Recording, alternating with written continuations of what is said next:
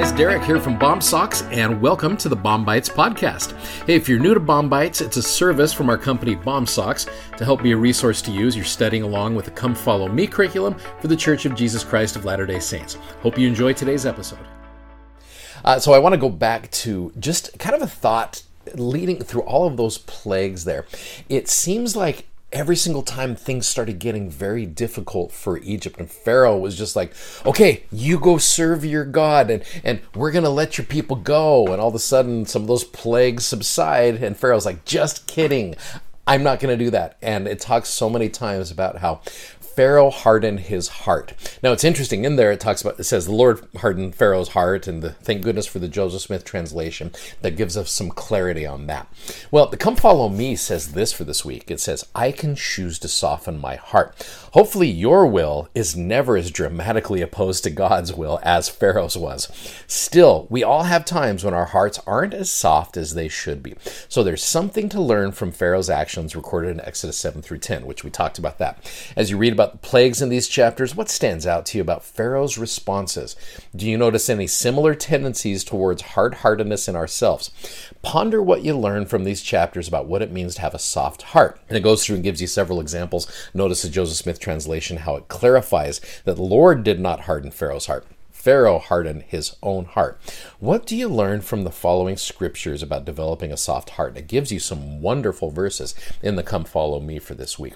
So, as you get all of these plagues out of the way, we come to this 10th plague, which is the death of the firstborn. So, coming back to all of these plagues, Israel must completely leave Pharaoh in Egypt in order to serve God. Satan's influence must be completely destroyed. As long as all is not destroyed, Satan will still have some influence on us. I, I, put a reference here to Alma 22, verse 18, where King Lamoni's father said, I will give away all my sins to know thee. And what happens is all of the gods of Egypt need to be destroyed, including Pharaoh himself. Now, in Exodus chapter 11, verses 5 through 7, it reads, And all of the firstborn of the land of Egypt shall die, from the firstborn of Pharaoh that sitteth upon his throne, even unto the firstborn of the maidservant that is behind the mill, and all the firstborn of beasts.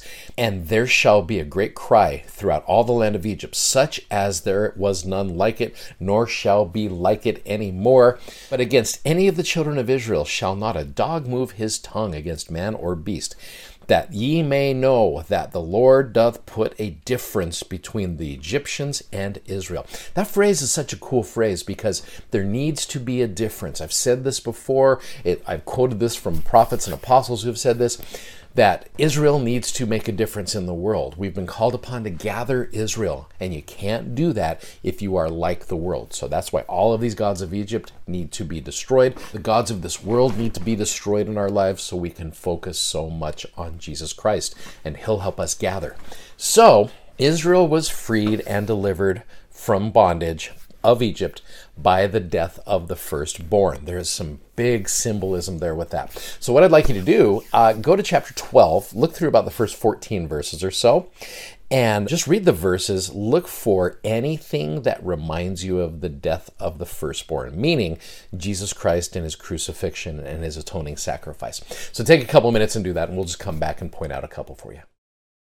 Okay, so you go into these verses. You've got a lamb which must be killed. Verse number five, your lamb shall be without blemish. Verse six, the whole assembly of the congregation of Israel shall kill it in the evening. It makes it sound like there's a meeting where you come together for that. Verse 11, thus shall ye eat it with your loins girded, your shoes on your feet, your staff in your hand. Ye eat it in haste. It is the Lord's Passover.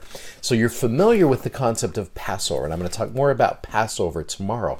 But as you do this, as you read through these verses, you're reminded that the death of the firstborn is the thing that liberates Israel eventually. And that is the same principle there. It's wonderful symbolism for you and I to remember and to be grateful so much for the Savior and all He's done for us. If you'd like to check out our video that goes with today's podcast, you can find us on YouTube, Instagram, and Facebook by simply searching BOMsocks. That's B O M S O C K S. And be sure to check out our amazingly comfortable gospel themed socks at bomsocks.com. Thanks for listening and hope you'll join us again for more episodes of BOM-BITES. Godspeed and have a great day.